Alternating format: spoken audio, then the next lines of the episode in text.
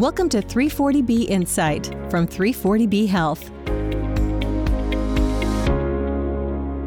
Hello from Washington, D.C., and welcome back to 340B Insight, the podcast about the 340B drug pricing program. I'm David Glendinning with 340B Health. This episode is sponsored by 340 Basics. 340 Basics is a third party administrator that combines its intuitive drug inventory system and split billing software, ensuring the administration of the 340B program in a hospital setting remains compliant, is uncomplicated, and furnishes improved management of the 340B program. Please learn more by visiting 340basics.com. This is a very special episode. With the advent of the first COVID 19 vaccines, the nation has been focused on how these life saving medicines get into people's arms. Our guest today is Scott Milner, a senior director of pharmacy at St. Luke's Health System in Idaho. Like many of the pharmacy staff at our member hospitals, Scott has been busy overseeing the rollout of the vaccines. We wanted a first person perspective from the field at this critical stage of the pandemic response. But before we go to that interview, let's take a minute to cover some of the latest news about 340B.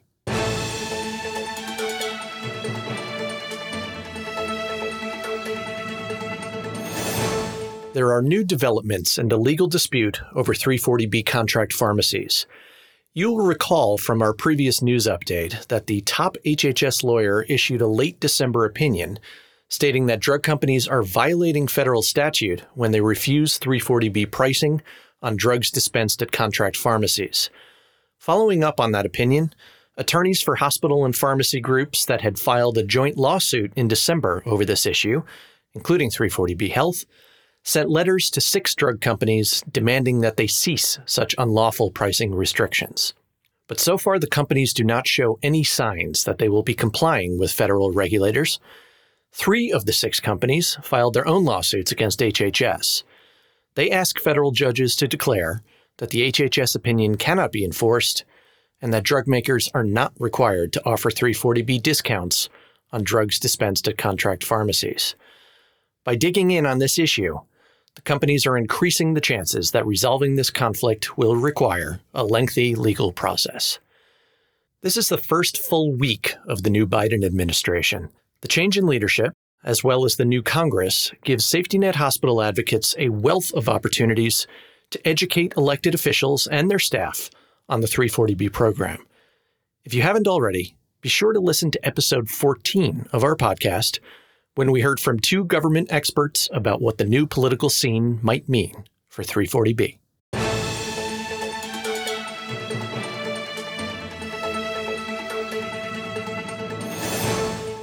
And now for today's feature interview with Scott Milner at St. Luke's Health System in Idaho. Scott has more than a decade of experience as a hospital pharmacist, including extensive experience managing 340B programs. He shares a compelling and very moving story about his system's role in the COVID 19 vaccination campaign. And it all started when he received word that some very special mail had arrived for him at the hospital. Our own Miles Goldman sat down with Scott to hear that story and to discuss how the vaccination is going. Let's listen to that conversation.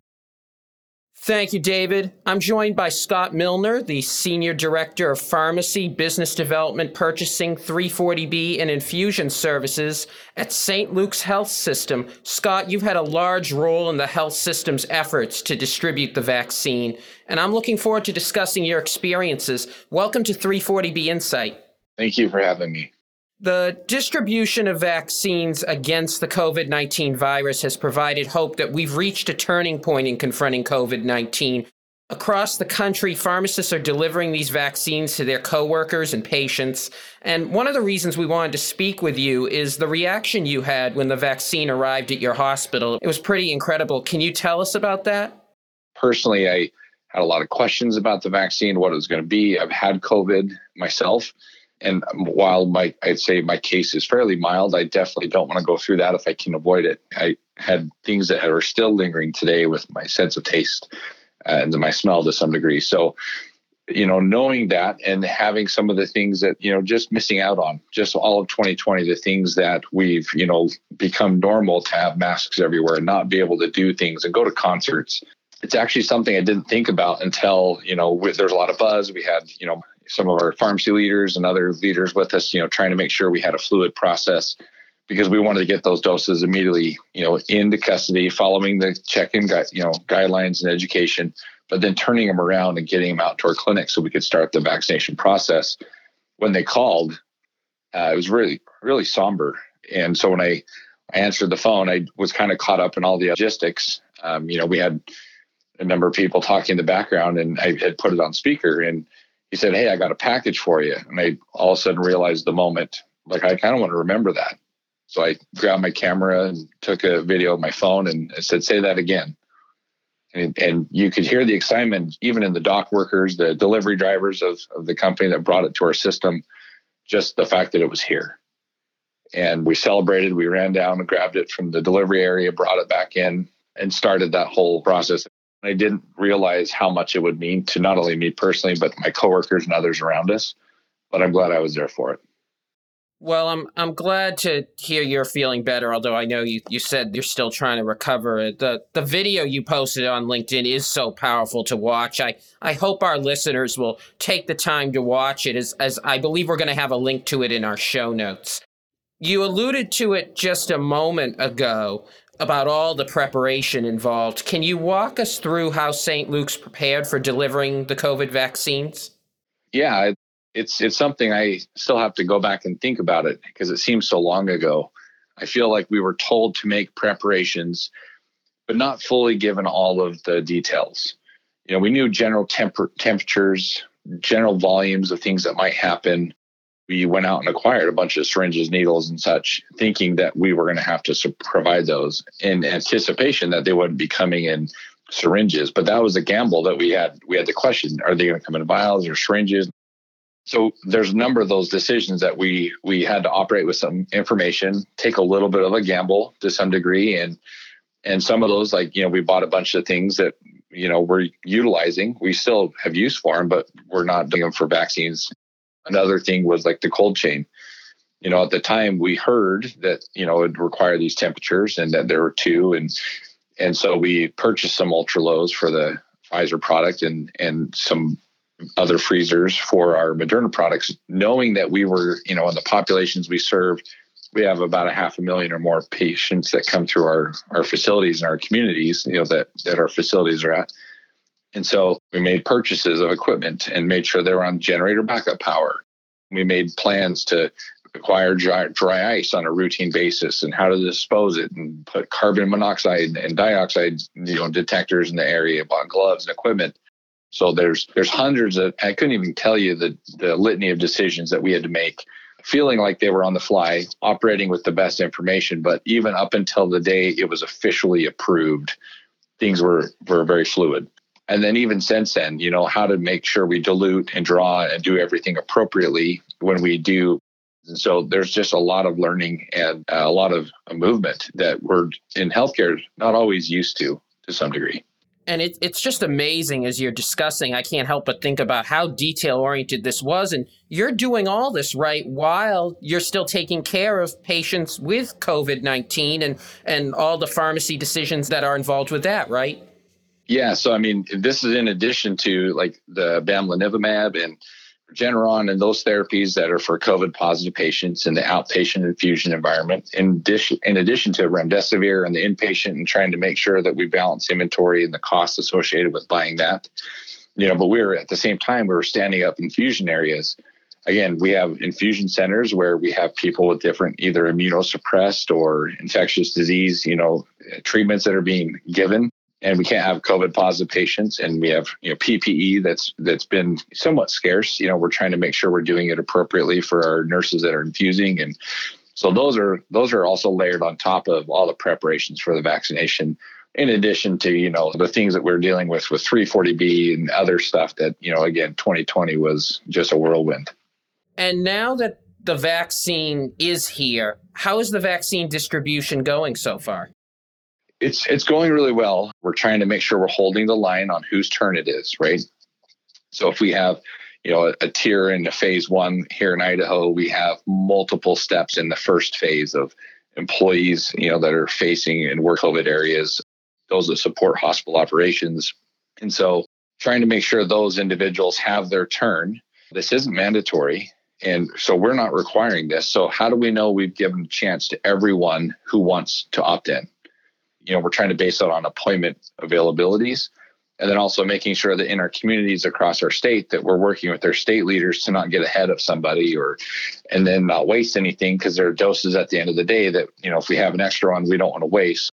Given that I, I feel like every day is it feels like groundhog day but also in that we are on the same calls and the same groups and the same conversations but it's shifting.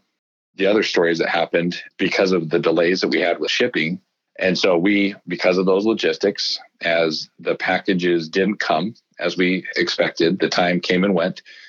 You know, we had clinics lined up to return and receive those vaccines. We actually had to enlist our Air St. Luke's, you know, our Life Flight network. And we actually, the second they hit our doors, we turn and put them on our, our fixed wing jets actually and shipped them out to our areas across our state, you know, to make sure that those vaccines, again, got out appropriately we're trying to add extra clinics and add extra capacity to make sure our community members can actually get the vaccine as fast as we can. It sounds like you've been traveling to various St. Luke's hospitals to make sure the distribution is going well. Yeah, and and not always me, but you know, um, at first I, I tried to be there at the front. You know, the first vaccines that were given here in the Boise area, we call it the Treasure Valley. You know, making sure that the education was clean. Um, you know, we had some clinics that are, you know, they're very vaccination savvy. This isn't a new concept, but however, COVID vaccines is a new new thing. And we have, you know, pharmacy personnel that are helping dilute and draw to make sure we turn things around quickly and safely. And so making sure that the the education we had it standardized because we you know we were we had heard that people could potentially get an extra dose instead of just five per vial you know, making sure that I understood what that meant. I wanted to make sure that we weren't gaming the system in any way, shape, or form. There was no pressure. If you got five doses, then that's it. That's it. I didn't want someone to try to feel like they should, you know, quote unquote, help out. And so, yeah, we did have a lot of uh, on site, both, you know, verifying the education, making sure people understood and every time, I mean, one of the times I popped into a, a, clinic to make sure things were going well, you know, as we enter a hospital or a clinic, we get a new mask as we enter, grabbed my mask and and as I got back to where they were vaccinating and preparing, I mean, these these people had already worked 40 hours, right? These were volunteers to work extra hours. And they were they were so happy to be there.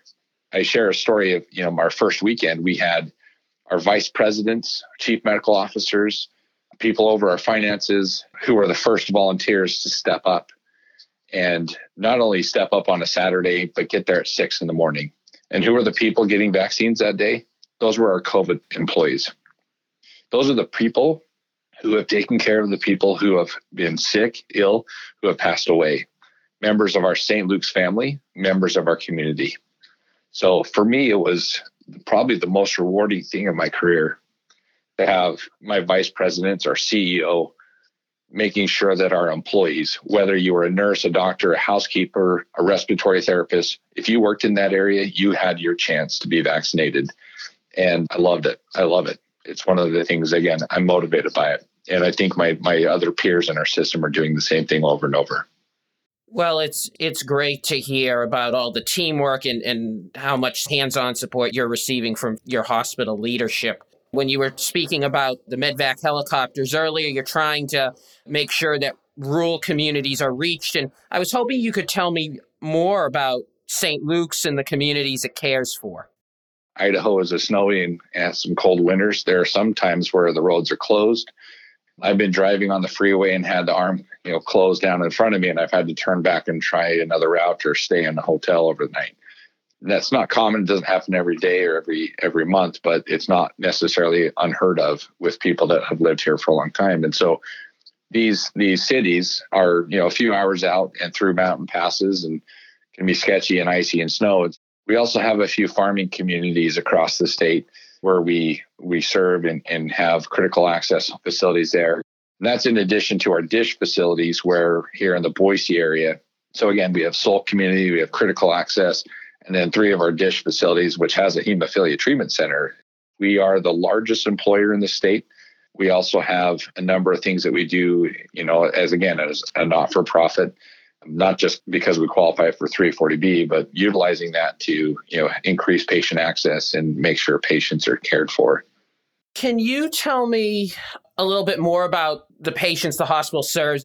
I think that the Affordable Care Act and some of the things have tried to minimize, you know, uninsured, but we still have a number of patients that are uninsured or don't have adequate insurance is another huge gap that, that we have. You know, some of our people as that live on the outskirts of our Boise metropolis, so to speak, in our counties here, they have you know mixed positions, um, working two or three you know part-time jobs to piece you know a living together. We have well over a hundred million dollars of uncompensated care that go on through our system, and 340B is just trying to you know displace that by a fraction in all reality. And so our 340B assist program is what we've we've called it over the years. We actually leaned on some other systems across the country, whether that was Johns Hopkins, University of Utah, and other systems that have you know started down the way. So shout out to people that are willing to share some of the best practices. Uh, we appreciate that. We have patients who can come in and get medications, things like you know t- treatment for diabetes, sometimes mental you know health issues that uh, have been unmet otherwise they come into our, our facilities, they get the prescriptions from our providers, and they go to our, our retail pharmacies and they don't pay for them. You know, we're approaching 1,800 patients who benefit from some version of assistance. And that's one of the more rewarding things. We've had them featured, you know, on 340B Health, at least one of our, our patients, and she was nervous about that. But we appreciate her telling that story. Uh, it's one of those things that I feel like we're fortunate that not only do we have the opportunity, but that we know our patients are grateful for being able to receive that care. Well, someone who's also spoken with patients as, as part of our 340B Health Faces of 340B series that you mentioned there, I always appreciate working with, with our members on that and always appreciate the patients sharing their stories. Turning back towards the vaccine, where we where we started the started the conversation, are there specific details that you've been focused on in order to make sure that underserved communities receive access to it? Not everyone had an ultra low. I mean, there's no way we would set expectation on every rural town. And not only from the cost, but I mean space. And so that was one of the immediate things that we looked at. And again, we're fortunate that we we're able to centralize that and then design a delivery system that would meet the needs of those communities. You need 10 a week, Great, we'll cover you. You need 30 or 100, we got you. We have a clinic over here that can do 500 a day. We're equipped for that. And again, we have another local hospital, a very small town, you know, less than a thousand, I'm sure, and maybe 20 employees that work a week, and they they only wanted 30 doses total. Well, it's hard for someone at the state level to give them a tray when literally almost all of it won't be needed. So we, even though they're not part of us, we worked we've worked with them and other facilities that aren't owned or managed by our our system, but you know both with vaccines and also bamlanivimab. That's been another project we've worked with some other you know local hospitals that are owned by the community, and they're all 340B entities in their own right. We've made sure that we help them have the access, and, and we're fortunate to be able to do that. Well, it's good to hear how you're how you're giving that access. Do you have any final advice you would give your fellow pharmacists as they participate in this life-saving effort? I don't think anyone's lost in the fact that this is a historic moment. I look at what this is meaning for pharmacy, you know, as, as a as a position, as a career. Fantastic. It's exciting.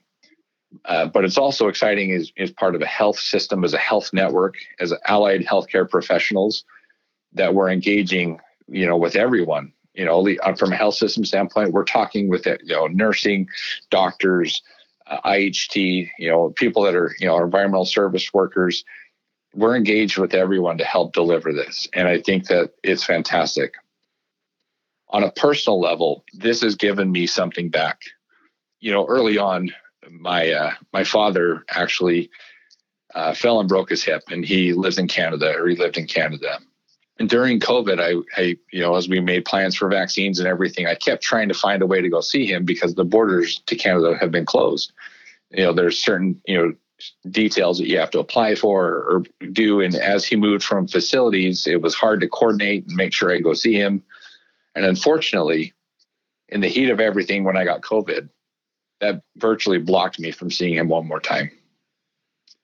So, with that in mind, as he passed away, the best thing I feel I could do, since I could not see him and say goodbye face to face, we've utilized technology, and that and that that worked. And I and I don't I feel grateful that I live in the age that I do.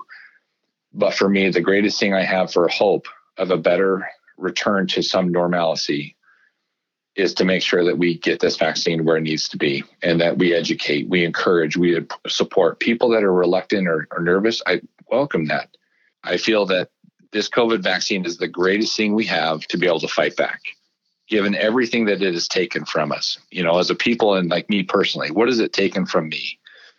And so for me, the vaccine, it's the greatest side effect is hope. Well, Scott, my first of all, my condolences on on the loss of your father. I, I appreciate you you sharing your personal story with us. I, I imagine there there are many people who can relate. And thank you as well for taking time out of your hectic schedule to join us. Um, we appreciate all the hard work you and your team are doing to help your communities during this challenging time. And we wish you the best as the vaccine distribution effort continues and thank you for the chance to share the story. And, and I appreciate our 340B teams out there doing, doing the work. Our thanks again to Scott Milner for sharing such a deeply personal story about hope amid heartbreak. We're so touched to hear about how he is honoring the memory of his father by ensuring that many others in his community will have a healthy future. And we are grateful to him and the many others at 340B hospitals across the country who are fulfilling their missions with such passion and dedication during this pandemic. Be sure to check out the show notes to watch Scott's short video of him receiving the word that the COVID 19 vaccines had arrived. It's quite an emotional moment. Please mark your calendars for our next member webinar on Thursday, February 11th. Our government relations staff will be discussing what the new Biden administration and the 117th Congress might have in store for the 340B program and the hospitals that participate in it, so you won't want to miss that one. And if you haven't already registered for the 340B Coalition Winter Conference, you'd better hurry as it begins February 16th. As always, we welcome your episode ideas and feedback as we plan out our full 2021 season of 340B Insight. You can email us at podcast at 340bhealth.org. We'll be back in a few weeks. As always, thanks for listening and be well. Thanks for listening to 340B Insight. Subscribe and rate us on Apple Podcasts, Google Play, Spotify, or wherever you listen to podcasts. For more information, visit our website at 340bpodcast.org. You can also follow us on Twitter at 340B Health and submit a question or idea to the show by emailing us at podcast at 340bhealth.org.